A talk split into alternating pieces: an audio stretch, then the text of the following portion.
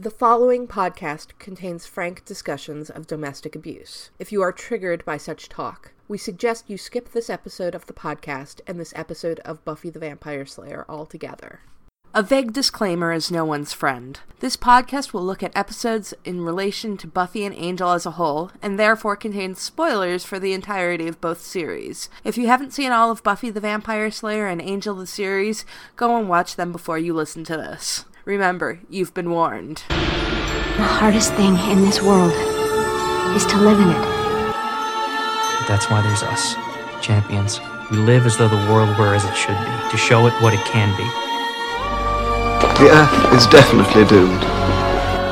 It's Tuesday, so it must be time to return to the Hellmouth. We're going through the Buffyverse episode by episode and I'll look back at Joss Whedon's iconic shows. I'm MC and I'm here with. Yo, what up? It's Andy. This is David. Hi, this is Jan. Uh, so today we are talking about Beauty and the Beasts, or as I always knew it, uh, All Men Are Beasts. That was the alternate title for it. Uh, very creative, and it is episode four of season three. It was written by Marti Noxon and directed by James Whitmore Jr. and originally aired October twentieth, nineteen ninety eight. Yes, of this episode. It's, Oh, yeah. it's an episode. It is an episode. Oh, it's not. E- oh God, I found this episode to be so vile that I like kind of noped out at the end on even taking notes. I was just so grossed out by it. well, so we have to ask better or worse than Teacher's Pet? It has Oz in it, doesn't it? It's better than It's Teacher's better- Pet, it's- but Okay. well, yes, just by but a just little bit. by a hair. mainly because of Oz and his fabulous nail polish. so. We'll, we'll get into our feelings about the episode once we get to the final thoughts. But we start out with uh, Willow babysitting Oz, and oh my god, the new werewolf look. It looked kind of like a monkey. It really did. Yeah, It's an odd look. It's a smaller suit. Ish. I I mean, it's still, it's definitely not Seth in there. Well, obviously not. Well, it'd be yes, a very obviously. tiny suit. It would be a petite werewolf. I know. Yes. I always wondered about that. It's like, why wouldn't the why wouldn't the werewolf be more petite? Yeah. I, I just want to know why the werewolf doesn't look like an actual wolf. Like, Yeah, it just it reminded me of a lemur or something. These things. yeah, people, people really have a problem with making werewolves look like werewolves. Like, just make them look like a wolf. Like that's what they're supposed to be. They're Yeah. they're just supposed to be like humans that turn into wolves. Like it, it doesn't need to be like this weird like creature thing that's like bipedal and crap like that. And Yeah, it's like you know he's not a were lemur. You know, we're. Although, That would be cool. Mess. It would, but that's that's like True Blood territory where they had all sorts of weird. Oh. critters. Oz is supposed to be a werewolf. Werewolf, not their wolf. So. I don't get this white fang thing. I think it was supposed to be like the Call of the Wild. I did, They're Yeah. all, they're all animals, and they're like in. You know, the whole point is that he's domesticated, but he's not really. So all men are beasts, I guess. I, Yeah. I don't know. I'm sitting there going, like, don't don't tell him about the rabbits, Willow. okay, I What- do. I mean, I, like- do like the rabbit part. That that, that it's is just like really you're cute. just going to agitate him. I don't know what the. Yeah. yeah, it, it seemed like almost a forced uh, look at how deep I am. yeah. Yeah. Hmm. like Marti Noxon had like picked up the book and it's like, ooh, I should reference this. I'll sound so smart. But Mm. yeah, well, it, it's it's kind of the obvious book to use here, I guess. yeah. And just the title alone, but Oh, I mean, this is the scene where we get the. um I do love this part. The half Monty. The line about like not being ready for the Oz full Monty. She's still getting used to the half Monty. I just, mm-hmm. I love that. Yeah. I just, think Yeah. it's Yeah, so I- cute. But Xander's reaction, of course, is typically douchey Xander. Yeah. It's just stop. It's none of your damn business what part she's seen. Who cares? I, I mean, know? even before that, uh, Xander with his gay panic. Oh, yeah. Not handle handle, as in, you know, actually touching a naked dude, because, oh my god, you know, I would catch gay cooties or something like that. I mean, it was so ridiculous. I, I yeah. do. I do like that we're establishing that Willow and Oz are like taking their time and you know what I mean with like, okay, Mhm. I'm getting used to the half Monty and like like you know, it's it's progressing like a high school relationship does, Yeah. right? And it is progressing. That's the thing. It's like progressing actually at a fairly normal rate. Right, and at a Yeah. pace that they're both, you know, that you know, Mm-hmm. because the whole point, uh, though he may be a werewolf, Oz is the farthest thing from being a beast. Oh yeah. Right, the whole juxtaposition of men are beasts, but then Oz, who's an actual beast, is not the. You know what I mean? He's actually the sensitive kind. Um, I would like to know why Willow can't study at the library where the books live. Cause she, cause she can't look after Oz because she has a test that she has to study for. But the library is where the books live, and there's a computer there, and it's like, why can't you study there and look after your boyfriend? Instead, you gotta leave him to Xander, who is the fucking worst. Right. Oh yeah, Right. no, he's like, I, I mean, not only is he a jerk, which we we already know, but he's he's a wholly irresponsible jerk. I mean, it's amazing how fast he just goes to sleep. Yeah. He doesn't even attempt to be responsible. He's just like, yeah, I'm going to take a nap. Right. It's not like he was sitting there and trying to pay attention or read or something. He dozes off. He just like, eh. As soon as she's gone, hit the table. Like, what the hell is wrong with him? I've always wondered why don't they just trank Oz every or like have some kind of not that I want Willow to do an excessive amount of magic. Why isn't there some like mystical sleeping like I've always just wondered why like obviously it's for plot reasons and dr- drama. He needs to be able to transform and be, you know, we wouldn't get what we get without mm. it, but I'm like if I were me, I'd be like just freaking give me some whatever, knock me out, but There might be some unpleasant after effects from getting hit with a trank dart, and also it may not be clear how much of a dose they would need to give him for him to sleep all night. true. Mm-hmm. True. Yeah, there's not like werewolf Ambien that you can just. Like, pick up. But what would happen if he took Ambien when he was still Oz? Very good question. Right? And that or a good question. spell. Like, you know, Willow's been playing and talking to people in the nether realm, supposedly, but she can't do a sleep spell? Or, you know, give him, I don't know, just some kind of soporific tea? Or or at the very least a barrier. Like Willow can't like work on a magical barrier Or instead of- Giles. It's not like Giles is a full on witch or wizard or warlock or whatever, but he does know he could research something that could yeah, a barrier or a some mm-hmm. kind of like go to sleep werewolf lullaby, whatever. yeah. I mean, obviously um, for dramatic reasons we need Oz Yeah. to be able to. Right. Right. But I was always just wondering that. Mm-hmm. Yeah. And uh well, we see why they can't have a Slayer looking after him because we've got Buffy and Faith out patrolling together. And oh my god, Marti Noxon. Marti Noxon, I love you, Marti Noxon, but your Marti Noxon is showing.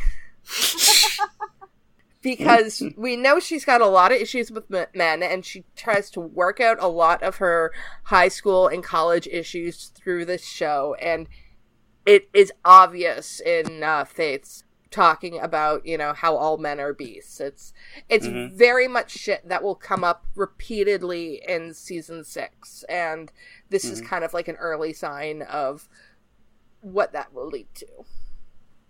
I mean, it's definitely a very Faith line. She at least doesn't put it in Buffy's mouth. Yeah, Because as we talked about before, it's like Faith definitely has some kind of like trust issues and all, you know, traumas. And so, you know, but still, yeah, Yeah. I'm like, wow, Faith, even I don't, even I'm not that bad about men. And I generally am like, Ugh. Eh, at the same time, it's kind of the mission statement for this episode, Yeah. so they had to Yeah. get it in somewhere. In case you you you missed the point, it was Yeah. a it was a little forced uh, to me 'cause very it's like forced. it's it comes out fairly well in the rest of the episode so it's like i don't think he really needed it here though i mean like the scene is really nice because i actually forget that there was at one point that buffy and faith got along yeah, Yeah. they're not bestest of best friends, but yeah, they're working together. they get along okay yeah. They get along okay, yeah. they talk about sex kind of like buffy's still like a little you know hesitant about it but faith's like "So- yeah you're hitting that right They have a pretty functional office relationship. That's I like that. That that makes sense, David. This is the equivalent of, you know, hanging out by the water cooler. the holy water cooler, I suppose. Oh, go stand in the corner, David. Yes, ma'am. Wait, I just got that. My tired friend. Oh, it was a dad joke. Right? That that was a dad joke, and that's exactly what I tell my dad every time he tells a dad joke. I love a good bad dad joke. So, uh, Jan, you weren't here for um, Faith, Hope, and Trick. So, uh, since this is the first appearance of Faith that you've been on, you want to uh, give us your, your thoughts on Faith a little bit? Um, I'm not a big fan of Faith. I mean, I I will see where it goes. It's been a while since I've seen these, so I, I'm just not. I don't know. There's something again forced. Maybe it's just this episode where it's just like, oh, she's the anti Buffy. She's you know the antagonist. We'll see. I don't know. I'm just kind of like sponge at the moment. So. Okay, fair enough. Yeah, I just I like I said, I've never really been a huge fan of hers. I, I get the concept, but I just never like embraced the character. Well, we get the opening credits, and then the next scene is uh, the next day, and it's Buffy, Willow, Oz, and Scott. And um, I love Oz so much. Like, I'm gonna say that a lot this season. Like, we Well- could probably start a tally.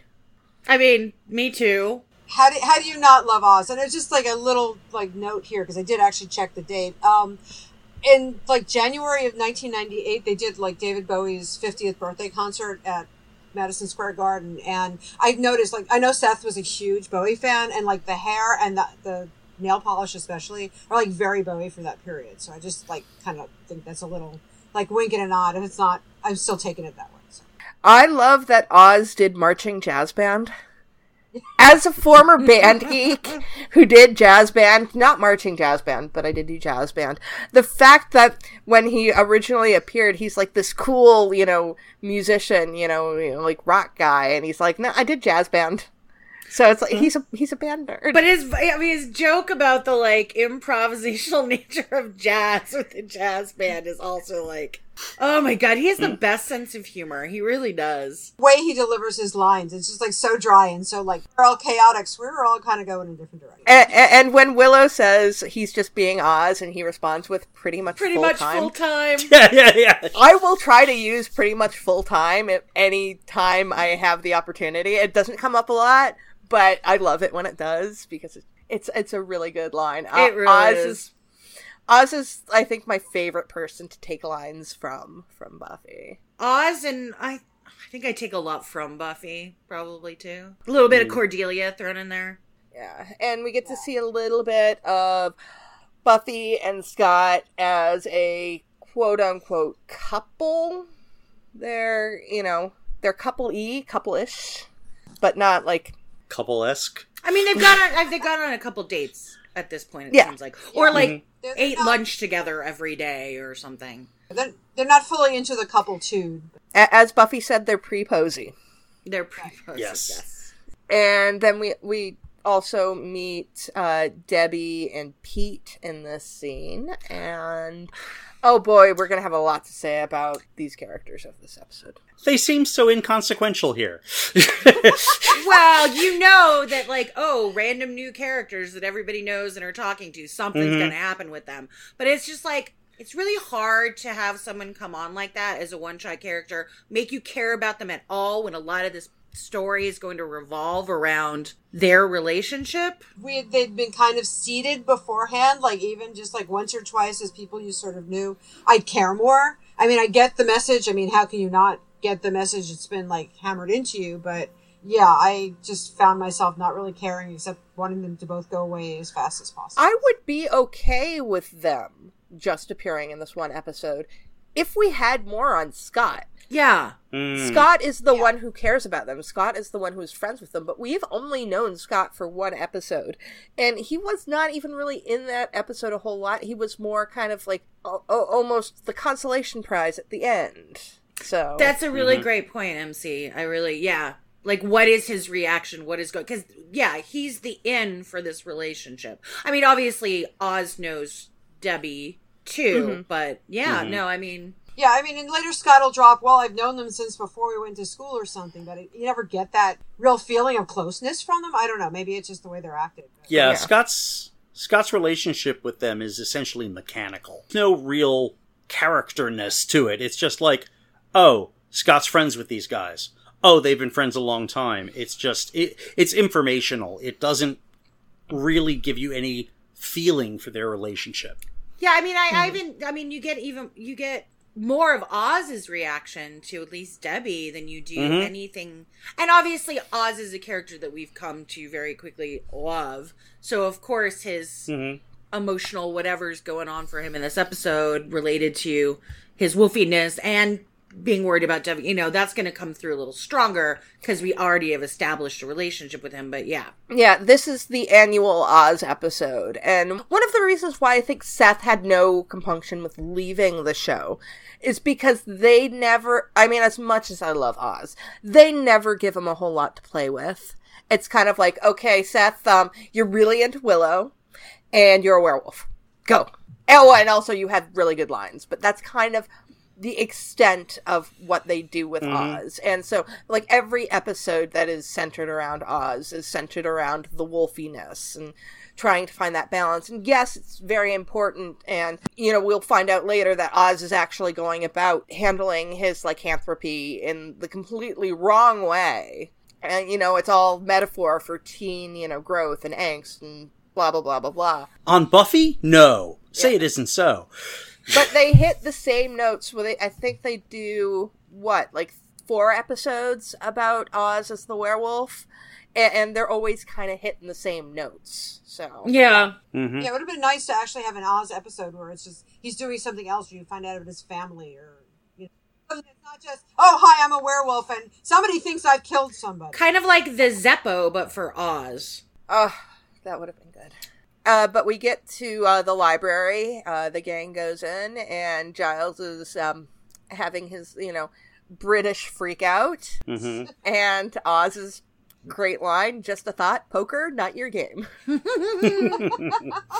but I have to wonder why isn't like they've obviously been looking for a while as to how Oz could have escaped. Uh, because they're, they're, they're, Giles is very panicky. So why wasn't his first question to Xander, were you watching him all night? I was also bothered that the window was way too small and way too high Yes. up for Oswolf to get out. Like Uh-huh. even though Yeah. they have slimmed down the the suit, it was still way too small. Yeah, the high up didn't bother me because he, in theory, he's a werewolf. He could leap, but yeah. Look, Oh, yeah, no, no, it's just too small. To like to Yeah. scuttle out of there. Yeah. Yeah, because the window wasn't even open all the way; it was only open part way. So you'd have he'd have to be like Yeah, no. like really slither through. Right, Mhm. and also, you know, when later on they do this whole thing with forensics and Willow looking for hairs and stuff, but like nobody looks because if there was a wolf that forced its way out of that window, wouldn't you look to see if it was forced out? Wouldn't you see if there was like hair that got caught? It's like they don't even look; they're just like they look up and see the window and go, "Oh, he must have gone out of here." And it's like. I, I mean, it is in a moment of panic and like, oh gosh, should this really happen? That I don't know what I'm trying to say. That's like a heightened emotion of like, oh, I I don't know if they're really thinking about looking at the window. I don't know. Forget it. My mind There- just wandered. there's a lot of panic going on. Yeah. Though I, I was very pleased when I first saw this episode, where it's like, oh my god, they're letting Oz have a plot. Oh, precious.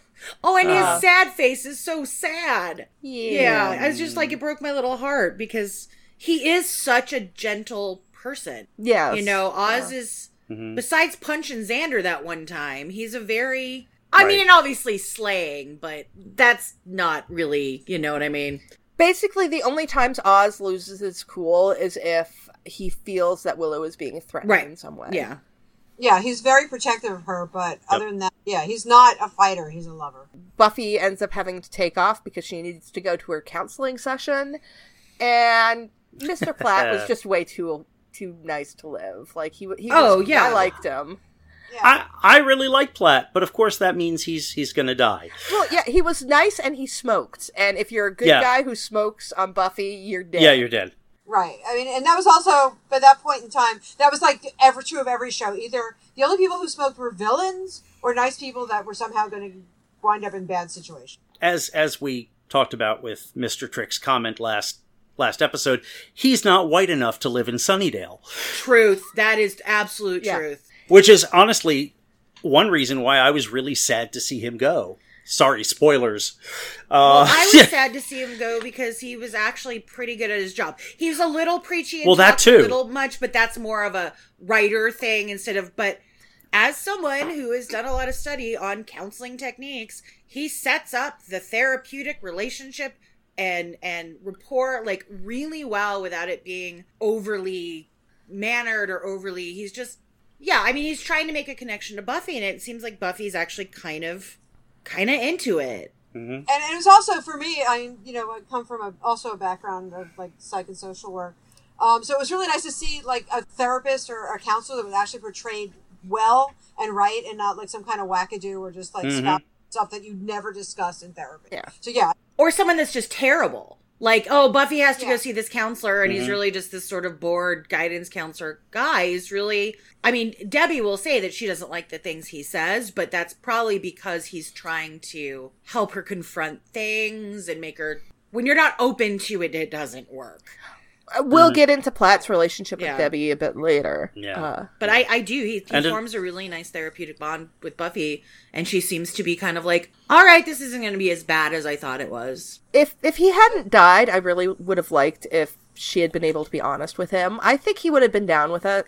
I think it would have been nice if they had had him as a continuing character. Well, y'all know how I feel about this whole He has to die. the whole gang needs freaking counseling, especially Buffy. So Oh, well, like yeah. I've said that Yeah. over and over. So I, I you know, Mm-hmm. I don't see it as a missed opportunity because it would be kind of hard to weave in. But you know, what I No. mean? but I really like the thought of Buffy actually benefiting from counseling. But of course, that's much like the really nice bio teacher and teacher's pet actually who actually seems to be Mm-hmm. Right. caring and buffy seems to like want to sort of engage with him immediately taken away from her because everything good gets taken away from buffy i mean that's you know that's that's par for the course on a show about a hero's journey but Right, but I, like any any adult on Buffy is either going to have some serious issues with dealing with teenagers, or they're going to die.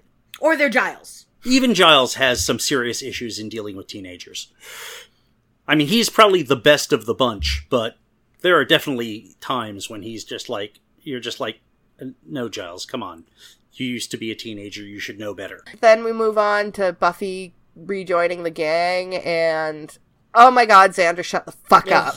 Because like, I mean, I, I, uh, I mean, like, just read the room. Like, that's just read the room, Xander, because Oz is obviously like really upset. Oz is usually pretty good at covering that stuff up.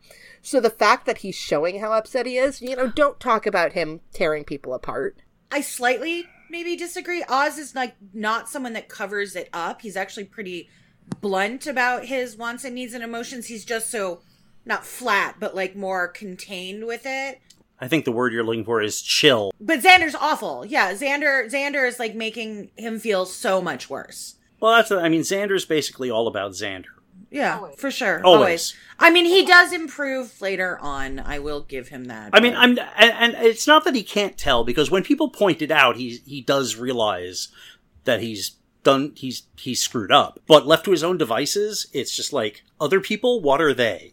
But Oz wants to leave and doesn't have the opportunity because of the full moon. I love that. This is what I love most about Oz. He's like, I have to do it. I know it's kind of dramatic, but I have to do it. He's actually stating what he wants to do instead of just.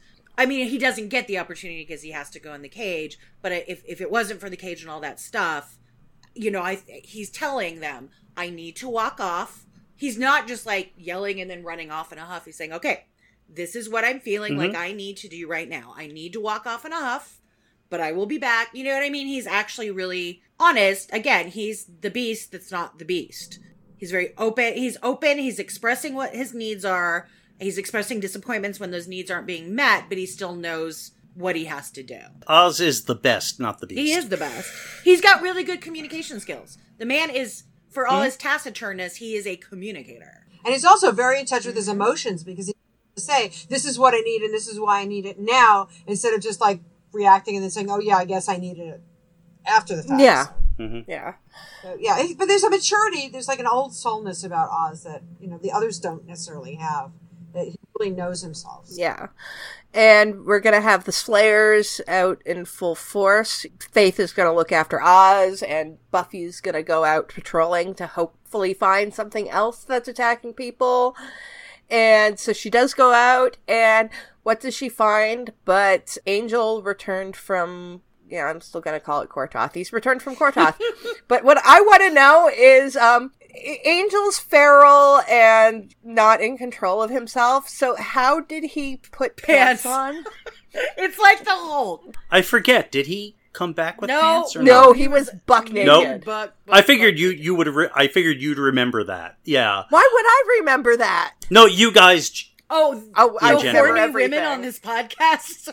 No, no, I think what he's saying is that we tend to remember everything that happens in Buffy. But yeah, Yeah, no, that- that you, too, You, you see David Boreanaz's butt when he when he Okay. when he crash lands. But yeah, he's put pants on now. And he's he's freaking feral, so I want to know why he's modest. No, that thing should be flapping in the breeze. Well, he's not Ewan McGregor. what do you- Maybe. Um, maybe they're special feral pants. I don't know. I mean, the the Watsonian perspective is definitely why isn't he wearing pants? The Doyleist is like, well, because it's it's network TV made for teenagers, so he Right. better be wearing pants. And they're like not even ragged pants that you just like randomly put on. There's like a nice pair of trousers, right? Yeah, it's not Mhm. like Hulk pants where he put them on Right. years ago in the Demon Dimension and then came back and they're just like you know like shredded. No, They don't even they don't even like I mean, he landed in the mansion on Crawford Street and then w- went out and like did his feral angel thing. But they don't particularly look like pants that either Angel or Spike would wear. So I mean like they're not like like the leather pants or, or jeans or whatever. They're they're kind of cargo-ish. So it's like Yeah. did Angel kill somebody and steal their pants? okay, that's my new headcanon. Well, I frequently go out and just like randomly steal people's pants, so that's you know. Ish. Well, maybe it's one of the vampire flunkies from last season. Were they living at the mansion or did they just kind of like come by? I don't know. Uh, vampire flunkies, I have no idea how often they wear pants. they may just take them off for no apparent reason. I don't understand vampire flunkies. So anything's possible. Thinking like we saw a lot of vampire flunkies at the warehouse when that was still around, but after that got burned and they moved to Crawford Street, the only time we saw vampire flunkies was during the Acathla ritual. So hmm the rest of it was just like the the, the vampire domestic trio. So I don't think they were living there. So I don't know. Maybe it's like uniform that they have for their vampire flunkies. They just have like a closet. Yeah. Of, you know, grab some pants out of the Oh, did- closet. Did you lose your pants again? Here. yeah, the vampire flunky quartermaster has like a whole like closet full of stuff and everybody's size to make sure that the vampire flunkies are wearing the right clothes. Or it's like the old trope of someone coming from somewhere naked or accidentally being naked and having to steal some pants off of a clothesline. But still, I mean, he's feral. Where he should not be wearing. Why pants. would he care? Why, why do Yeah. you care? He'd be like, it's blowing in the breeze. uh, the rest of the Scoobs go to the morgue, and actually, it's convenient that we call them the Scoobs because Willow Yes. is carrying a Scooby Doo Yeah, Scooby-Doo lunchbox. lunchbox. Yes, she I is. that was adorable. It was, yeah. Probably my favorite Xander line of the episode. We're doing crime here. Don't he don't sneak up during crime. He's still treating Cordy bad. He is. My note is, but- yeah. I just want to like smack him the way he's treating her again, like Xander. Yeah, Shut he yells at his girlfriend for no. I mean, the crime part, yeah, that's pretty funny. But Yeah, it's just the attitude, and it's like considering this is an episode about you know domestic violence and stuff. You just think that maybe Xander should be a little bit nicer to his girlfriend, is not to come off like Pete. Yeah, and uh, the body that they have. I mean, they all have like these really extreme reactions to the body. Well, I mean, they had the head turned away, so I'm guessing like the face was ripped off or something. But like the the torso looks pretty pristine. Like you don't see any like gore. Like I know this was a you know eight o'clock show on the WB, but if you're gonna talk about how he looks like he was ripped apart by a wild animal, maybe make him look like he was mm-hmm. ripped apart by a wild animal. Well, to be fair, I'm jumping ahead here, but when we see Platt in his office later, he's not ripped apart at all. He's kind of he's wounded. I mean, he's mm-hmm. got like s- like serious gashes, but no real dismemberment or. In fact, I mean, I mean, he's sitting there with his goddamn cigarette still burning. I, I still want to know how that works. yeah. No, but I mean, it's.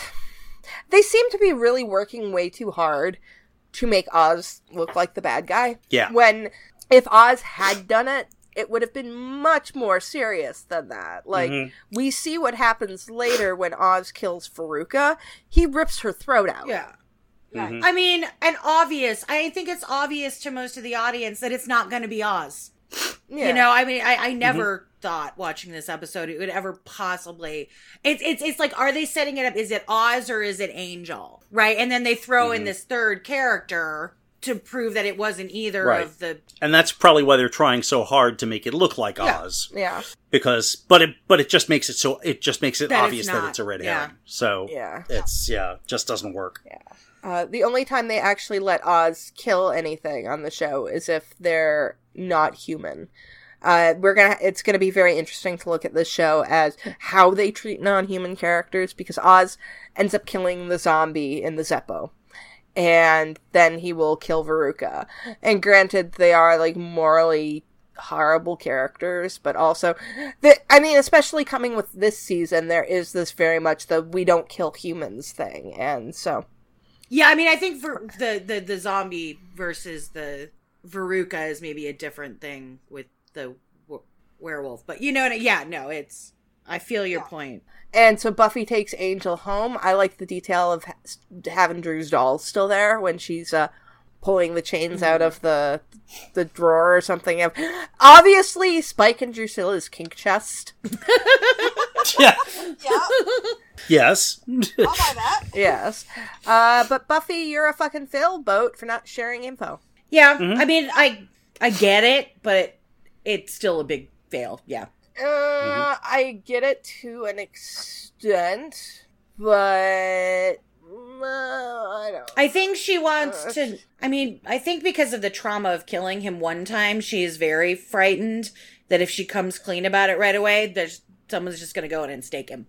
Giles will go stake him. The whole part of the the end of last season, where it's like when she shares things, people jump all over her and like make her feel bad, so she doesn't want to to deal with that end of it too, or have somebody say, "Well, you know, you really have to kill him right this time." So Well, I, that's true. I Xander would completely but, yeah. fucking Yeah. overreact in a heartbeat, and after as what- he does. and, and she does, and after Giles being tortured like that, he would immediately just go stake him. If I were Giles, I'd immediately just go stake him. But Oh, oh so yeah. I mean, I, and there's Yeah. there's that, and there's definitely the Buffy having to work out her feelings about, but it's still like Buffy, come on, dude. But she has Willow that she could talk to, and Willow probably wouldn't tell anybody.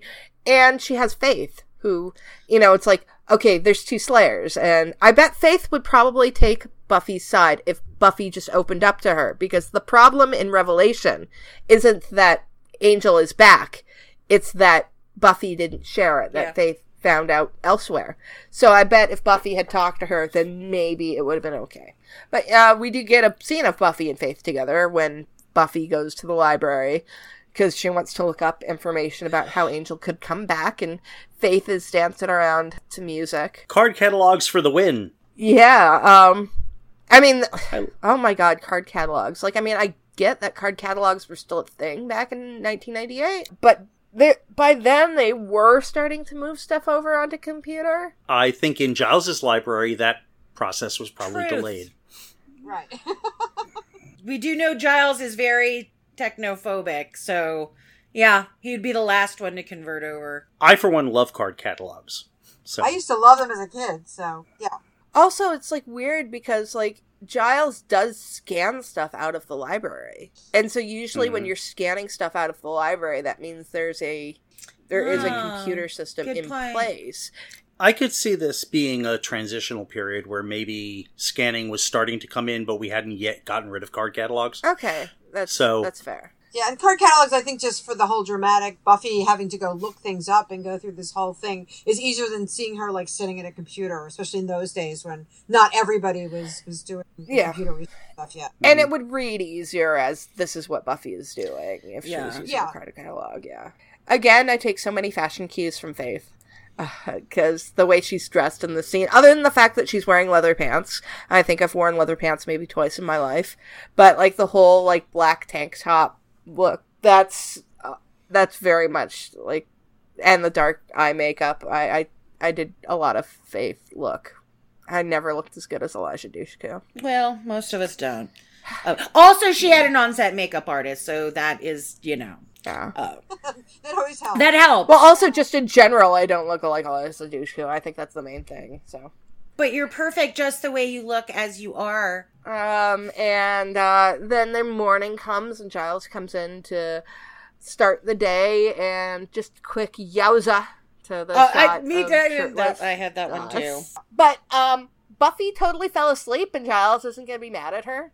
Like that was the whole. That was the crux of the problem. It- Yeah, it's so much Yep. easier to get mad at Xander if you're Giles. Yeah, and the other thing is like, you know, if he escaped through the window once, wouldn't he do it again if he could? I mean, like, yeah. But I I also don't understand why they only have one person watching Oz. Like, why Yeah. can't we have like two people uh, so that we can switch off and like you take you know a two hour nap and then we'll just it just it seems a lot Well, that safer. would be smart, but you know, Doing it in shifts would make more sense. Yeah. I really like this convo between Giles and Buffy. oh yeah, It's really, it's it's very nice. I mean, and Giles is really. She, he's being so honest with her and she's not being honest back. I mean, I think that's mm-hmm. partially that sort of how Giles and Buffy work on sort of like a parent child relationship. Kids aren't always completely honest with their parents, even if it's not something as big as their dead boyfriend coming back. I just, I just, you know, As Sarah do. and Tony, even the smallest scenes with them, because they're mm. both, I mean, Sarah had been working since she was like a little, little kid, and obviously Tony's a total pro. So it's, as someone that has a degree in theater, knowing how important a scene partner is, not just someone you're doing dialogue with, but an actual true partner in your acting. I just, that's why I always love Buffy and Giles scenes, because they really, Sarah and Tony really have that partner quality about them in their acting. They both do. Sometimes the other person in the scene isn't quite as giving. Yeah, and this was one of the last times that we really got to feel Giles's emotions about Jenny. Yeah. I mean, there there's a couple more times when it will be mentioned, but this is the last time that I think we really get Giles's emotional state over it, and it makes me sad. But I mean, obviously, it's been uh uh probably about half a year at this point since it happened. So I mean, it, the mentions do taper off after somebody has passed. So Giles's comments about how no one returns from a demon dimension, Angel the series just really pisses all over that. I mean, like Buffy, like uh, there was a couple of times on Buffy that people come back from demon dimensions, but just thinking about Angel, like Fred, the whole of Angel, the whole of Angel Investigations gang, Angel on like multiple occasions, Connor, Gunn, like there's just so many demon dimensions, and they're always coming back from them. Well, maybe no one came back from one before, and Angel did it, and then everyone started doing it. Mm. Well, it could be like that whole thing in DC Comics where like they were like never really liked bringing people back from the dead, but then when they brought Superman back from the dead, they said that Superman like left the gates of you know the afterlife open like a little bit, and so that's why people Oh, return more. Or, you know, Giles just doesn't have the proper information because it was never given to him by the fucking Watchers Council. Sorry, I just like David's just like throwing his hands up and just disgust at me bringing up that. Don't don't even get started on like comic book death. That's just that's, that's just a joke. Yeah. And uh, Willow. Willow's been at the donut place since the TV did the white noise thing. Um, Ah, and Yes. it, it's that joke really dates this episode because no channels do that anymore. No, no. no. No, uh, haven't done that in years. And also, if she couldn't sleep, why didn't she come to the library to you know, you know watch after her boyfriend? That's my frustrated noise. But jelly donut, and this is, I think, the first. Is this the first mention of the Buffy gang and their Jelly love of donuts? Yeah. I think so. Might be. Because they do love their jelly donuts. Even Giles loves the jelly donuts. For good Yes, reason. they're delicious. Well, yeah. Yeah. Now I want a gel- jelly donut. Ugh. Dang it. Dunkin' Donuts is too far away. I was just gonna say, damn it, I want a punchki. I have no idea what that is. It's a Polish jelly Oh. donut. Oh, those are good. Yeah. Sorry, sometimes I get really Polish. That's okay. You're entitled. Donuts. And Buffy ends up going to lunch with Scott and his friends, and she's eating Jello. Lots of jello. Much jello. I didn't realize. Well, I mean, granted, I dropped out, and I even when I was in high school, I didn't eat in the cafeteria for lunch because I lived like a block away from the high school. But I didn't think that uh, high schools had that many Jello products. That you know, I can't remember because I I never ate in the cafeteria.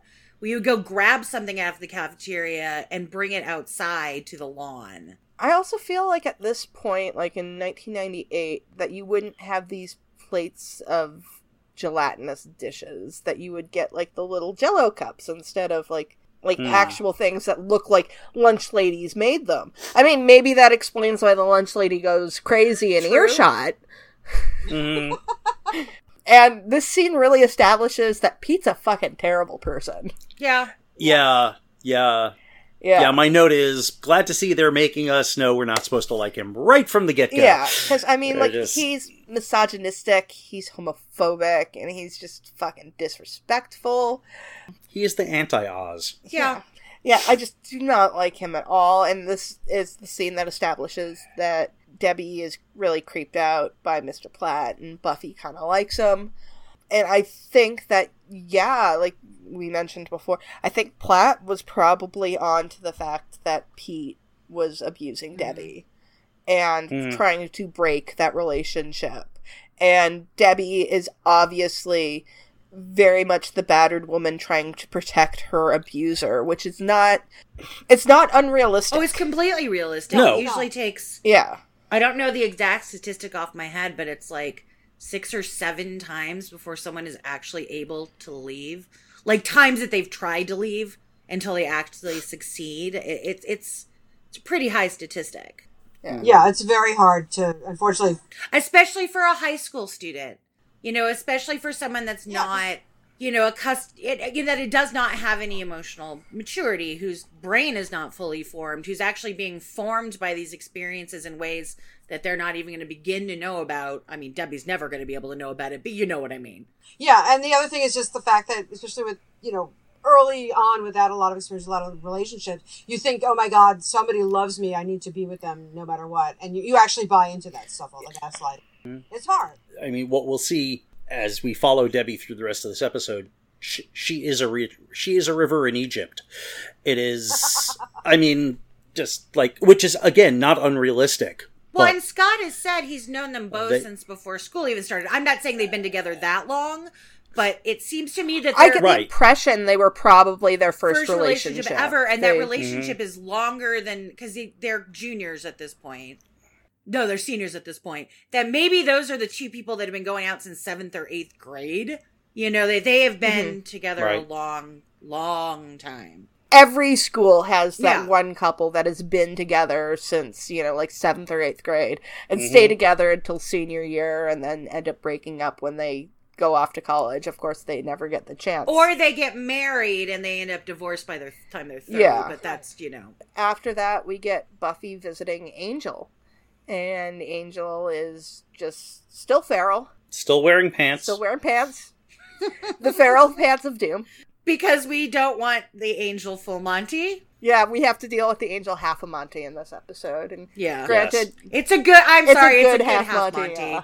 Yeah, It's like I, good. David Boreanaz gets super bulky later in his career, but this horny old lady is just totally fine with the half Monty. Uh, well, I have to. I was watching some YouTube videos before, and it was the videos from when Entertainment Weekly did the Buffy shoot, which I'd seen before, but I was watching them again. And I also was watching it. I was like, "Wow, David Boreanaz has aged really well." Mhm. Oh, he really has. I see the Oh, yeah. the previews for whatever that SEAL team, whatever that Yeah. shit, SWAT SEAL Seal. It's Seal Team. Yeah. SEAL team. I get those previews a lot because I watch Elementary. Right. So I, I see those a lot. And you know, that's not a show I'd ever watch. It is definitely not my thing. But yeah, Mm-hmm. he's a really He's he's he aged really really well. Yeah, he Yeah. took care of himself. He's still very attractive. Out of all of the characters, I think he's the one who looks the closest to the way he looked on the show. Now, granted, he was the oldest, so like, there's not going to be like, Yeah. that. Right. Really? of a- a huh. difference, Interesting. Yeah, I mean, everybody else looks fantastic, but they look different. they look different. I yeah. say, I, mean, I am actually I'm finally getting around to watching the last season of Bones, and he looks different to me. I mean, I mean, not not drastically different, but there's definitely it's it's very it's it's an interesting comparison watching him on Bones, especially the end of Bones, versus watching him on Buffy. yeah. I mean, also for the EW shoot, they probably painted him like they did paint Angel, as opposed to Mm. on Bones when they would have painted him to look like you know a. I I never really watched Bones that much. He was like a investigator or a, a he was an FBI. He's an FBI agent. Okay, yeah. Mhm. I couldn't really remember. You mean you mean Lucifer has watched all of Bones and you haven't? There's a lot of shit that I have to watch, and Don't. I mean, Bones is. It's, Well, no, it's this is just- mindless. This is one of my favorite it on in the uh. Yeah. crossover moments on on uh, on Fox because in a recent episode of uh, Lucifer, Lucifer decides he's not going to sleep anymore, so he's up for several days and he binge watches all of Bones. Nice. It's hilarious. Yeah, I mean, I've seen some Bones. My mom used to enjoy watching Bones, which she found very funny because she never really cared Mm-hmm. for Angel on either show. So she th- found it amusing that she liked him on Bones. But That's a different character. So yeah, yeah, it's very different. David looks great. David, David, loo- looks David great, looks really and great. honestly, that's Thank- the really only thing Thank you for you. this scene. Oh yes, yeah, yeah. Well, Well, there David is always looks great. handsome- David, there's a much more handsome David involved in the Buffy universe, and that is David on this podcast. Yeah. Aw. Hey, hey, here's the thing. It's it's David A and David B. yes.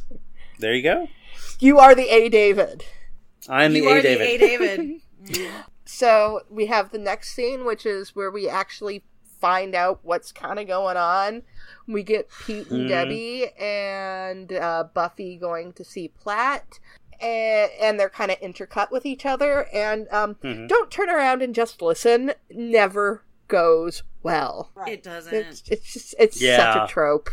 But yeah, we find out that Pete is doing whatever he's doing, and He's Jekyll and hiding. Basically. he's Jekyll and hiding. Yeah.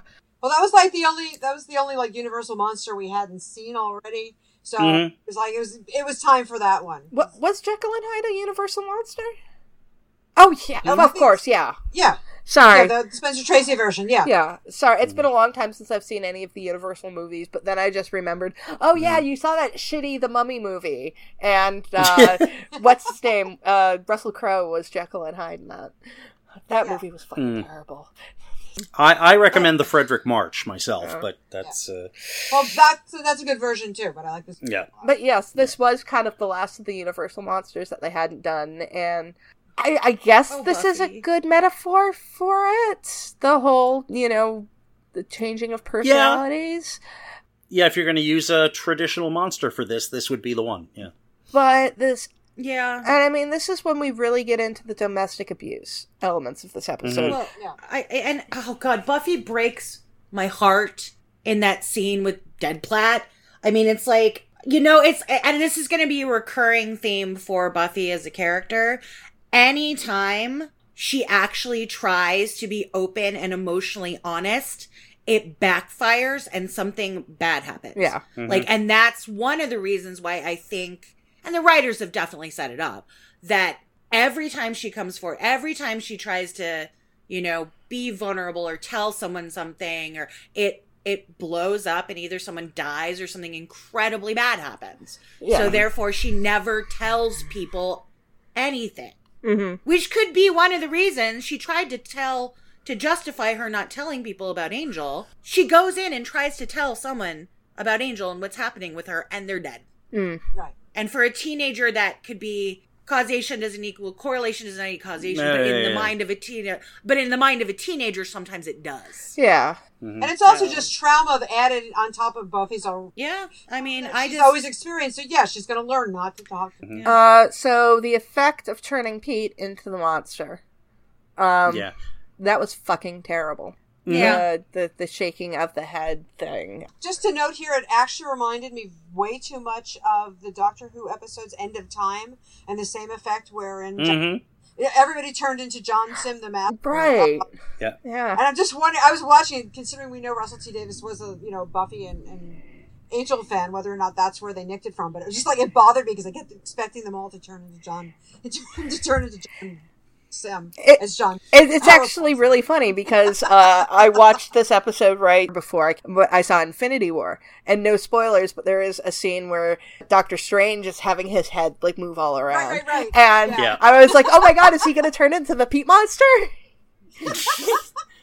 Oh God, I hope not. Oh No, god. thankfully not. I do have some thoughts about this these these two merged scenes.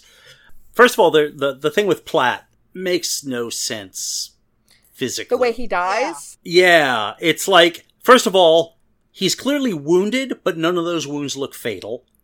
Two, if that happened to me, I would not still be holding on to my goddamn cigarette. That is just crazy. The positioning of his body was totally bizarre. Nobody died.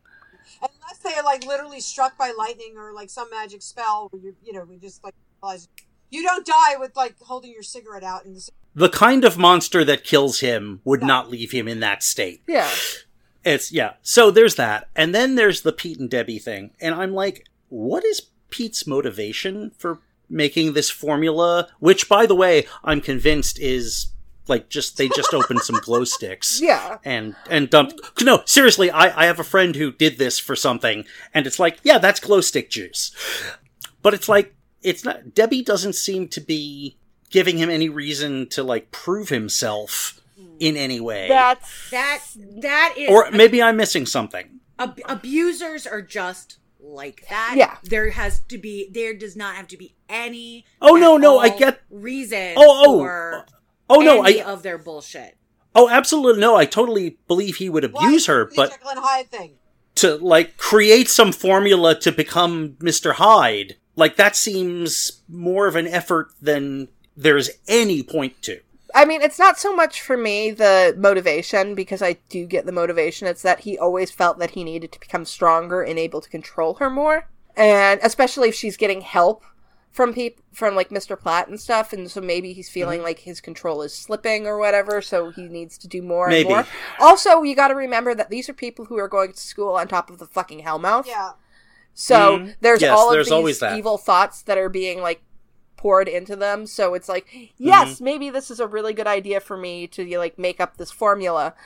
But my problem is that you never get any indication that he has any scientific Yeah, background. it's, he's not your normal like Doctor Jekyll and, and Henry Hyde thing because he's not.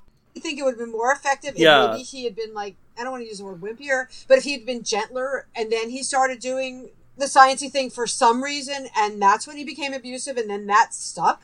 I don't know. It's just like the whole character of Pete, as, as much as he's like a, mm-hmm. So- a paint by numbers domestic abuser, which is horrible. The motivation for the character and it, it just like doesn't really So for me, I don't think the motivation thing, lack of motivation bothers me. There's a lot Okay. that bothers me here, but the lack of motivation doesn't bother me because the motivation for a domestic abuser is never clear and it's never logical and you know what I mean like I I, I don't feel like the oh, how how can I put this sensitively? I don't really care Yeah. about what an abuser's motivation is. I I care that the abuser Yeah. is abusing. Yeah, that's not what I'm saying. I don't know if that I don't want to speak for David, but for me, it's like the abuse thing is fine. It's just the whole why does he become Jekyll and Hyde and what the hell that part of I've lived with him more as just an Yeah. abusive guy who's just abusive without having to like do the job on top of it. Exactly. I don't Well, I, I- don't I don't question the abuse or that he's an abuser. It's just this seems like a weird way Yeah. to go about it. Well, because this this this episode handles domestic violence in the most freaking it's- ham-handed Well, way okay. possible, Well- and that's it's so bothersome because the way they treat it, the way Marti treats it, is very after school Yeah. special. There's Yeah. no, you know, this is the wrong show and the wrong writers to actually be trying to tackle this in a nuanced way. So his lack Mm-hmm. of motivation and the whys are just inconsequential to me. I mean, I guess that's at heart what I'm saying is that I think this wasn't done well. It's almost the same problem that they had with Reptile Boy when they were trying to make it a metaphor for date rape and then they actually included an attempted date rape in there. This they're Mm. trying to do a the monsters as metaphor for domestic violence, but they just flat out have domestic Right. violence in there. So they're almost Mhm. trying to justify the killing of Pete at the end by making him some sort of monster. But Pete Right. is the monster. It- it's like meta- you don't need the metaphor Right. because you could just have him as a domestic, you know, a- a- as a guy who beats up his girlfriend and be a shit, and not need the Jekyll and Hyde thing. It just it, like I said, it just the whole thing doesn't make. sense. See, the more we talk about this, the more this may have catapulted this. That may have may have catapulted this above above Teacher's Pet is my very least favorite episode because Oh, it's so. It's so like watching this. I'm so viscerally disturbed by that and how Mhm. badly it's handled. And then there's even the slight Yeah. metaphor for drinking and drugs. You know, of like why, like I really could give two shits about why an abuser does what Mhm. he does. Like, and I just, I, th- th- I, see, I'm getting all upset talking about it because this episode Yeah. really did upset me so viscerally. Mhm. The other problem is with the Jekyll and Hyde thing is that they're throwing that in there, but the whole point of those characters is they're diametrically opposed, and here you're getting like you know Mr. Hyde and even more Mr. Hyde or whatever or Doctor Doctor. You're not there's no nuances between the thing. Like my, I come from you know my dad was emotionally and and verbally abusive. I, I lived with that my whole life. His whole family was. But my dad also could be like the sweetest, nicest, kindest person. But that was where the dichotomy comes in. And his mother used to say he was Jekyll and Hyde because you did have that very black and very white personality in terms of and, and later on in his life it kind of bled through but there was a time where it was like you knew when to like kind of avoid the shit that was going on and here it's like he's always you know pete's always bad and he's like bad and then he's worse and that actually doesn't yeah if you're going for the metaphor you don't that's not what you do And we've Yeah. already seen in that cafeteria scene that Pete is not a nice person, Right. even when he's not all hide it out. Yeah. May I also right. just mention, just going back to that lunchroom scene, Pete making that horrible comment about the manic depressive Yeah. chick, Oh, Oh, which yeah. I feel like Marti put in there as almost like foreshadowing to this whole Jekyll and Hyde thing. And Mhm. fuck her for doing that because as somebody Fuck with her, bipolar yeah. disorder, I'm, I'm not fucking Jekyll and Hyde. and that's not how that works No, no. at all Nope. Right. It also doesn't turn off and on like a freaking dime. So Yeah. The most interesting thing about this episode for me is it points up, and I think I think MC, you were talking a bit about this earlier. Is you know the question on Buffy, and this is something I think about Buffy and Angel generally, and this is me coming from my philosophy brain. Is it's like the question of who is it okay to kill, Huh. and by making Pete a monster monster as opposed to just a human monster means it's okay to kill him. Very good point. Have you ever checked out All Things Philosophical on Buffy and Angel? It's a it's No. a website um which it I can't remember. It's the acronym is the uh I'll find is it. the address. It was uh run by my friend Masquerade and I know it's still up there. Big Connor Mm-hmm. fan. I loved her. Yeah. I'm also right now wondering if one of those pop culture and philosophy books has been done about Yeah. Buffy and Oh Angel. yeah, there, there's I'm been sure- it must have. oh, I have them all. They're sitting on my bookshelf. Yeah, I need to. all this is sort of making me think there's a Torchwood episode called Countryside, which is has to do with like um, uh, somebody who's a serial killer. Um, and in the end, you find out that the person isn't, it's not aliens, it's not monsters. They're just basically a horrible, disgusting, Hmm. murderous human being. And I actually think that this episode would have been Right. good if it turned out that, oh, wait, he's not like some kind of monster, in quotes. He's not Jekyll and Hyde. He's actually just an Mhm. abusive fuckhead. And this, Yeah. like, people can be monsters Yes. too without needing the supernatural stuff. But To be fair, if I remember correctly, Countryside's also it's a pretty great, terrible but it, and episode. it's really, really gross. But Owen Teague is actually really good. This is a Mhm. problem that I've always had with Buffy, and one of the reasons why I appreciate Angel more in some ways, in that Buffy is so black and white with its good and evil. And one of their good and evil things is that we don't kill humans. We don't kill humans. And Mhm. for the most part, with unless you, you get into like your rare exceptions of like Clem, your demons are bad guys and your humans are good guys. Meanwhile, when you go over onto Angel and you get much more gray areas in in those terms, you get bad humans, you get good demons, and you get good guys killing humans. And sometimes hmm. it's fi- it's completely justified, and sometimes it's a horrible thing that happens, and they shouldn't have done that. Hmm. But yeah, I think this is still in that mentality of we have to make Pete a actual monster to hmm. legitimize Angel killing him in the end. I think even further, they may be trapped. I think Buffy may have always been trapped by the monsters less supernatural as metaphor for Yeah. real world problems, whereas Angel, I when when Angel premieres and goes on, I think it's not as stuck to that concept. Well, I mean, the concept came up of this whole high school is hell metaphor. Right, but I think I, I think it kind of continues on even past that. Right, because then get out of college is hell. just to jump ahead a little bit in the seasons, let's take a look at season six when Warren is a horrible magic using, machine mm-hmm. wielding murderer and attempted rapist. Do we think that, I mean, obviously the way Willow kills him is completely terrible, but do we think that maybe Warren should have been killed because there's no way that he was going to be held in prison? No, the, the, only way to get rid of Warren is to kill him because yeah, he was going to keep on going and going and going, and he was never going to be rehabilitated. A, a deplorable, horrible human being. The only human character that we ever see in jail is Faith. And that is because Faith wanted to go to jail. And the the moment when it's no longer good convenient for her to be in jail, she breaks out.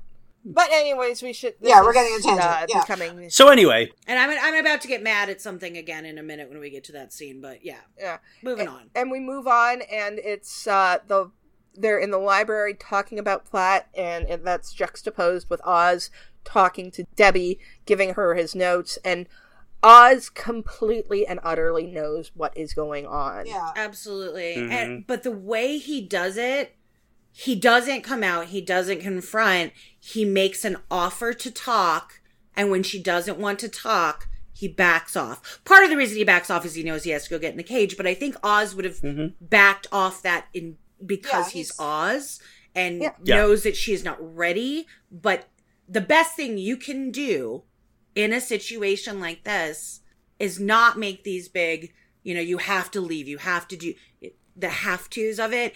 You hold space with that person, you offer your help in any way you can, and then you back off if they don't want to talk about it. And Oz does Right. everything right with that. He leaves it open. It's almost like when Giles was trying to get Buffy to open up in the last episode Mm-hmm. about what happened to Angel. It's like I'm not going to confront you directly, but I'm here if you right. need and I know talk. something is going on, but I'm not going to push you on it because it's because if I do, you're just going to clam up and close me out completely. So it's just the bridge.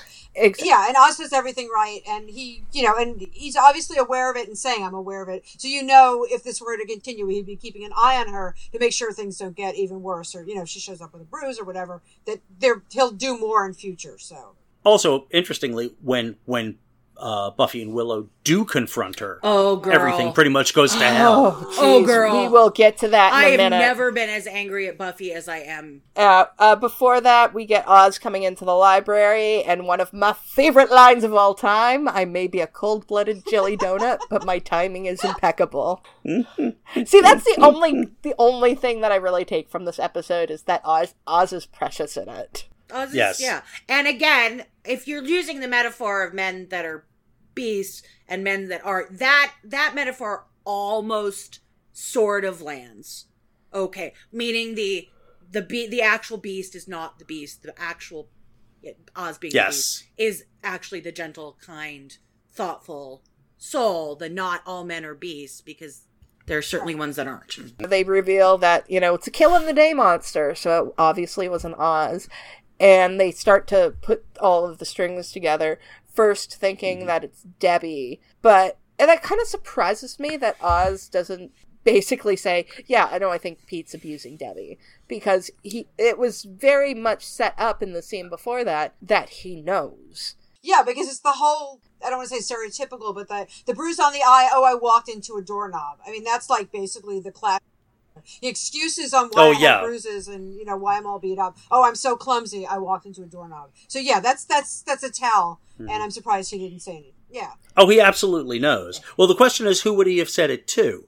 because immediately thereafter he has to go in the cage. They're trying to put together who is the one who killed Platt, and they they first think it's Debbie, and Oz still has not gotten into the cage yet because everybody runs out, and then Oz is like, "I, I guess I'll go Right. lock myself up." And he's sounds very helpless, and actually, I felt really bad for Oz in that moment because mm. obviously he wanted to help. Because I get the impression, like this is a- actually probably the biggest failing in this episode that so much of the storyline is centered around Scott's relationship with these two and it's like no what you sh- Scott should have not been a non-entity in this episode like they did really rush the Buffy and Scott relationship but that should have just been chucked out and it should have instead been about Oz's relationship Right. with Yep. these two because Oz is a character that we care about, and if you had introduced these two characters and it's like, oh, they're friends with Oz, maybe Pete's a member of Dingoes Ate My Baby, because we haven't seen anybody else in the band other than Devon. So then suddenly we care about these characters more. Right. Or even that we know we. We've already set up that Oz was like in a ba- in the jazz band with Debbie once upon a time. This is her boyfriend. Okay, he knows him peripherally and blah blah blah.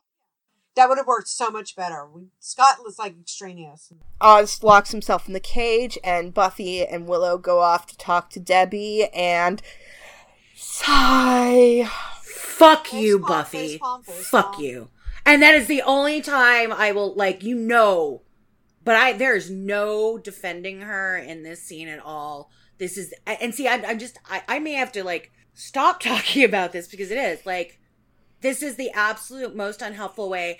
And you know what? Fuck you, Buffy, but fuck you, Marti Noxon, for writing this scene where it's all it is is one giant victim blame.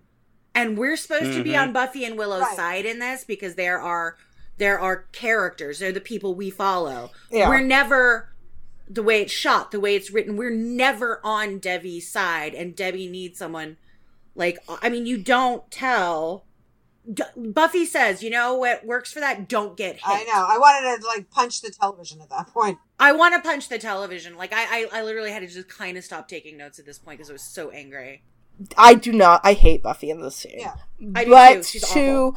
play the devil's advocate role, I think a lot of Buffy's anger is her um, uh, projecting her own feelings about her relationship with Angel slash Angelus because they did frame a lot of the Angelus stuff as an abusive boyfriend. So I think the problem is but and it's almost like the reverse of the problem we were having in dead man's party where joyce was trying to apply real world logic to fantastic situations buffy is trying to apply her fantastic situations to real world situations it's the whole you know mm-hmm. metaphor versus reality thing Right. I was frustrated as hell because it's like, don't get hit. Sorry, Buffy, not everybody's a slayer. Not everybody has super magical, you know, martial arts powers that if somebody takes a swing at you, you can kick their ass. If you're an everyday girl and you're going out with an abusive guy, you don't have that option. Yeah, no, the I mean that line is complete bullshit. It is Like I can't even look at that scene as a scene about characters. Really, at that point, Mhm. all I can look at that scene as is gross writing from someone that obviously has no experience or really any thought or care about what they're writing about. And again, like a writer is not alone on a show. Like a lot of times we blame a Mhm. specific light writer for a plot point, but you've got producers and a production team above them that are letting this go through out into the world. So for me, I guess I can't even talk about motivation. I can just talk about how gross and inappropriate and badly, badly done that scene was. And this is one of those cases where you have, you know, you're dealing with a very, very sensitive subject. If you're going to talk about it, if you're going to grandstand about it, get somebody, you know, go to a women's shelter, go talk to somebody who's involved with like a domestic violence group. Get some feedback before you put this out and say, oh, how would somebody handle it? What would be the best way? If you're going to make this as afternoon, you know, ABC afternoon special as they are, then at least get some fucking feedback from people who are experts. Make it the Right, most this is- important thing because you don't victim blame. I'm going to walk into a woman's shelter and say to like, you know, all these battered women, oh, don't get hit. Like, fuck you. Right, and then the, and the line she says about someone said, "Oh, I think we broke her," and she's like, "Oh, I think she's always been broken." Again, that's basically saying victims of Oh. abuse are broken fundamentally. So again, this is not the writing stuff and this is not the show to try to do this. And I just it, it Yeah. filled me with rage.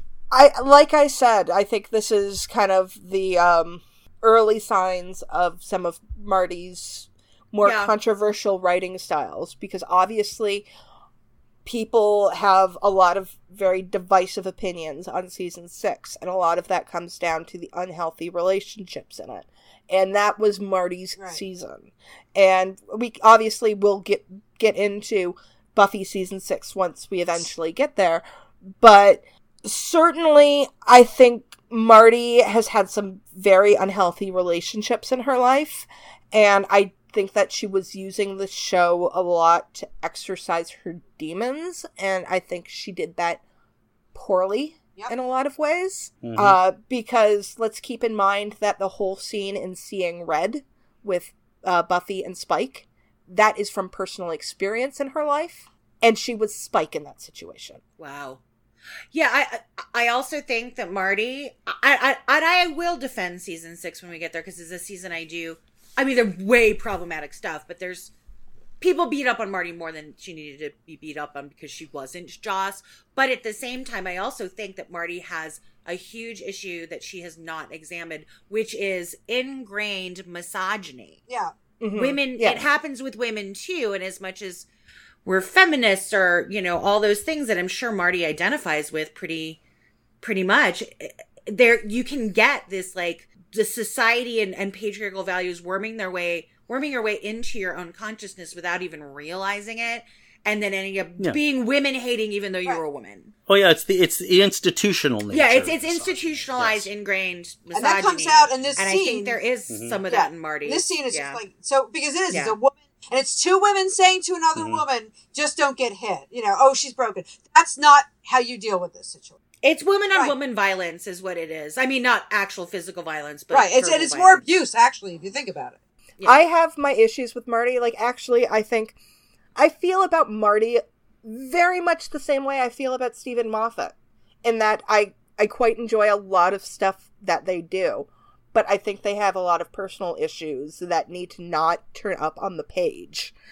And when it comes to Marti, you know, talking about her misogyny, I actually think the big problem is she tries to disguise her misogyny as misandry. Yeah. Because she there's a Mm. lot of man hating, but underneath that is this core of misogyny where it's like these women are not being strong enough.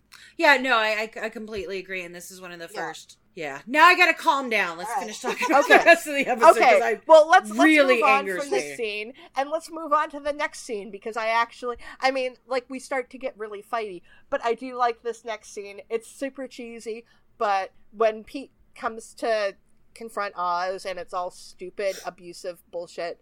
But then when Oz holds his own in this goddamn fight before he's even Yeah, and, and and Oz knows what's happening, and mm-hmm. Pete doesn't. So it's actually a tee hee. You know, just wait till the sun goes down. Which actually, like, gave, Yeah. that's the one thing of that that scene did give me life too.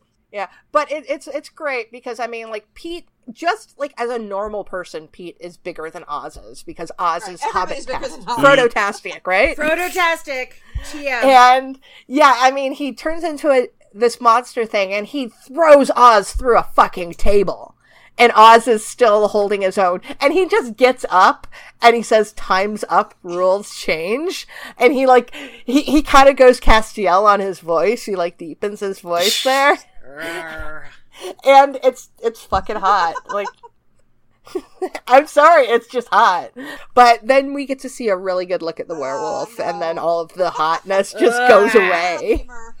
Monkey wolf, monkey. Yeah, it's a lemur. Pri- It reminds me of the original comic for iZombie, not the TV show because it's so loosely Right. based. Mhm. There was a were terrier. Oh, and it's supposed Yes. to be funny. It's like Yes. he was bit by like a something ter- and so he's a were terrier and not an actual Yes. werewolf. I'm like, that's this is a were lemur. Yeah. I really like it. I, I like that jam. Yeah. That's hilarious. Yeah, because it was like I was like, what the hell is going on here? Like, this is not a wolf. This is not even remotely like lupine. No, it's simian. What the hell are you doing? So, And then the fight escalates, and people run in, and it's been a while since Giles got Yeah. knocked out. yeah. Was gonna say, Someday gonna like wake up Giles, in a coma. Giles getting Giles getting accidentally stabbed or tranked is never not oh, funny. Oh, it's a- it's, well, it's this, yeah, it's this what episode where he's like, he looks at it and he's like, right, bloody priceless, bloody priceless. I, I don't like that. That that is bloody priceless. That is even even he's in on the joke at Right. this Oh, point. yeah. It's just it's, yeah, and fight, fight, fight, chase, chase, chase. Does anybody have anything to say on this fightiness? I no. it's a fighty chasey thing. There's one thing I'm noticing while we're going through these episodes, and granted, this is not a Joss directed episode, but I was reading on a, an article on Cracked, and they were talking about, you know, sins that directors repeatedly make, and they were talking about how Joss Whedon has really shitty fight scenes in his movies. And I was like, well, how does Joss have really shitty fight scenes? He did a show with fighting on it for like many seasons. But now, as we're going back and watching Buffy, I'm like, huh, the Buffy fight scenes actually kind of suck. I don't. I don't know if Joss has really shitty fight scenes. I, I don't know. mean, The one in Avenger is pretty good, but Yeah, I mean, I like the Avengers pretty great. I don't know. I don't I don't think they're terrible, but they're not.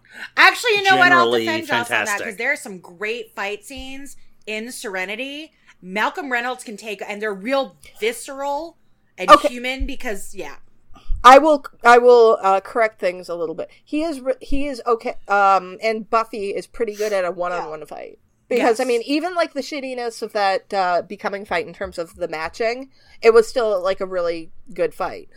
But when you're getting and like this fight does have like a lot of elements going on, but Buffy is not really good at having like a bunch of different fighting elements going on at the same time, like Yeah. keeping up the pace okay. Because it's like I I just like my no- notes are just kind of you know like fighty, fighty, oh fight, fight, fighty fighty. fighty angel ex machina.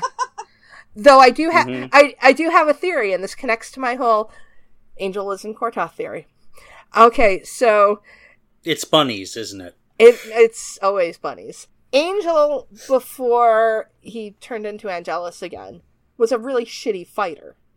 Like it, he was awful in seasons 1 and the, the beginning of season 2. It was always Buffy was the one who was actually doing the fighting and Angel was just kind of there. But in season 3 Angel is definitely coming more into his own and I'm, certainly it's probably setting up for Angel going over onto his own show and becoming his own hero. But I think in universe, since Angel was in Quor'toth for like hundreds of years. I think Angel has learned to fight. A- Angel has learned that he does not need to be soulless to be a badass. nice. Hmm. Even if it wasn't Quor'toth, which I love your theory, you know I love you. He's in some kind of dimension where he had to be fighting Well, and do you know gets what? better at it. we we never find out what dimension it is, so it's fucking Quor'toth. So It's Quor'toth. saith me. That's just gospel. It's Okay. Quor'toth. So Angel kills off uh, Pete and then kind of comes back to himself. All of a sudden, for no apparent reason. Well, it's because he sated his bloodlust. It's like maybe he was just hangry. Have a Snickers, Angel. Wait, but he doesn't drain Pete. He just I thought didn't didn't he rip out Pete's throat? I don't know. I I, don't kind of like know. At this glazed point, I was so, Yeah. ch- I was so checked out and glazed over by my anger at how this episode was handled. I don't remember honestly. I'm I'm pretty sure he ripped out Pete's throat, and so I think yeah, Angel was hangry, and so that's why he comes back to himself. Because he ate a Snickers. He ate an evil, uh, gross Snickers. Mm. You guys should know at this point if I come up with a theory, just don't question me on it because True, as far as true I'm that. concerned, Absolutely, that's canon. it is. No, it it is now the canon theory in my mind. Uh, but then we get to the ending, and Cordelia's really like this is like basically her only scene in the episode. I mean, like she, I can't. She might have been in other She was scenes, in the but I. No, she was in the one. She's the She was mortuary. one She in the was. oh yeah, because we were mad mor- at Xander for being Yeah. a dick. Yeah. and that was basically her only scene, and and she calls it But out. here- She's like, "Where was I?" Question. Where were you? Yeah. N- now I'm going to be stuck thinking serious thoughts all day. I, I, I feel so bad for her having to have serious thoughts and all. Damn. But it's just so um, very Cordelia. and It's that moment of like, oh, Cordy, Yes. we missed you so Yeah. in this episode. and, And then Willow's like, "We, I found his science notes," and I was like, "You guys never established that Pete was a science genius. Like, you never even established that he Right. took science." Well, that's the thing. That's the like the the explanation for the whole he mixed up this potion thing is literally this is like, well, they found these notes in Pete's lab. What lab? He had a lab? Right. I mean, for all we know, he ordered. I mean, there was actually internet sales. I think Amazon was around in 1998. He could have bought it on the internet. You know, this is the green glowy stuff. Who the hell knows? It makes no sense. Yeah. right. Yeah. it's It's just like it. it it it it, it barely meets the the criteria of being a cursory explanation. It almost reminds me of Ted when Xander's like, "Let me see if I got this straight." Ted's a sickly loser, built a better Ted, and then you know things went bad, and it's like you you have to explain it like before you know the guy's de- like at this point Pete's dead, Debbie's dead. We don't fucking care what their motivation is. You've got to put that in Right. beforehand. Ted at least makes I, the story of Ted Yeah. actually makes more sense overall than this one does. You know, and, and he's a more villain, but Ugh. uh, this is like, who cares? You know, Mhm. great. You did a meta, you did your Jekyll and Hyde story. It sucked. The end. Okay, so yeah, this sounds like we're getting into final thoughts territory. Sorry. So, final thoughts Mhm. on this episode. Uh, I think, I think you basically just captured it. You know, I Dan. think I've said my piece on what I feel about this episode, and it ha- it, this is now my new, my new teacher's pet.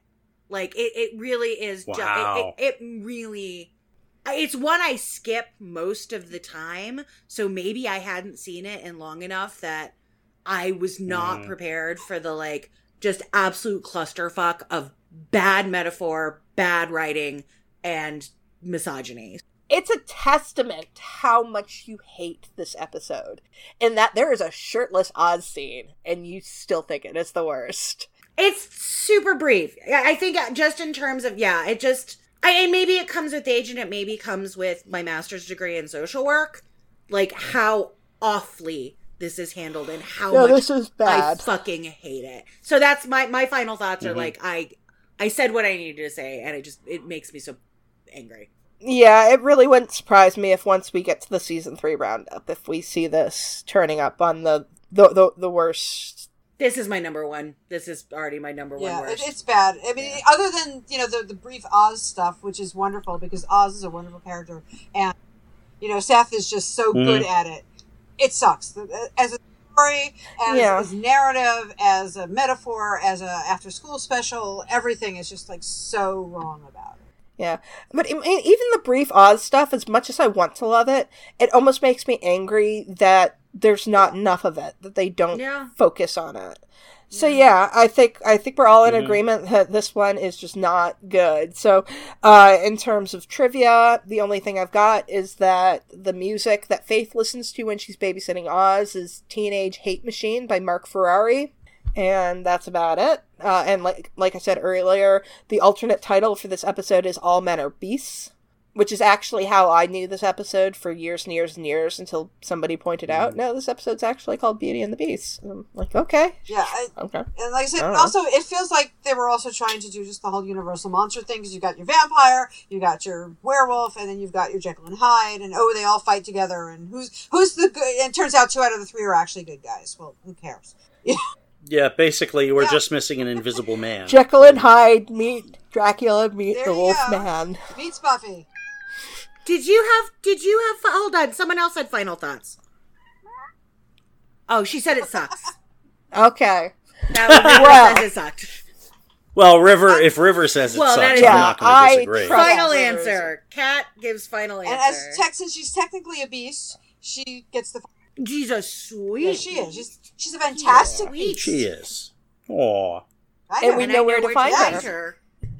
Uh, so next time we'll be reviewing Homecoming, and I'm sure we'll all have many, many thoughts on that, both good and bad. Yes. So until then, grr, arg.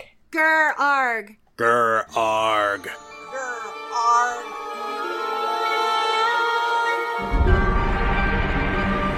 We'd like to thank everyone who downloaded the podcast, and an extra special thanks to everyone who shared, liked, and subscribed on social media. If you'd like your questions or comments read on the show, you can contact us on our website, returntothehellmouth.com, on YouTube, Tumblr, and Facebook at Return to the Hellmouth, on Twitter at HellmouthReturn, or on email at returntothehellmouth at gmail.com. We'll be sure to read your comments on the show. Be sure to rate our show at iTunes and Stitcher, and check out our show merchandise on TeePublic and Redbubble. Also, check out our sister podcasts, Drag Hags and the Trash Compactor podcast. See you on Tuesday. Grr, arg.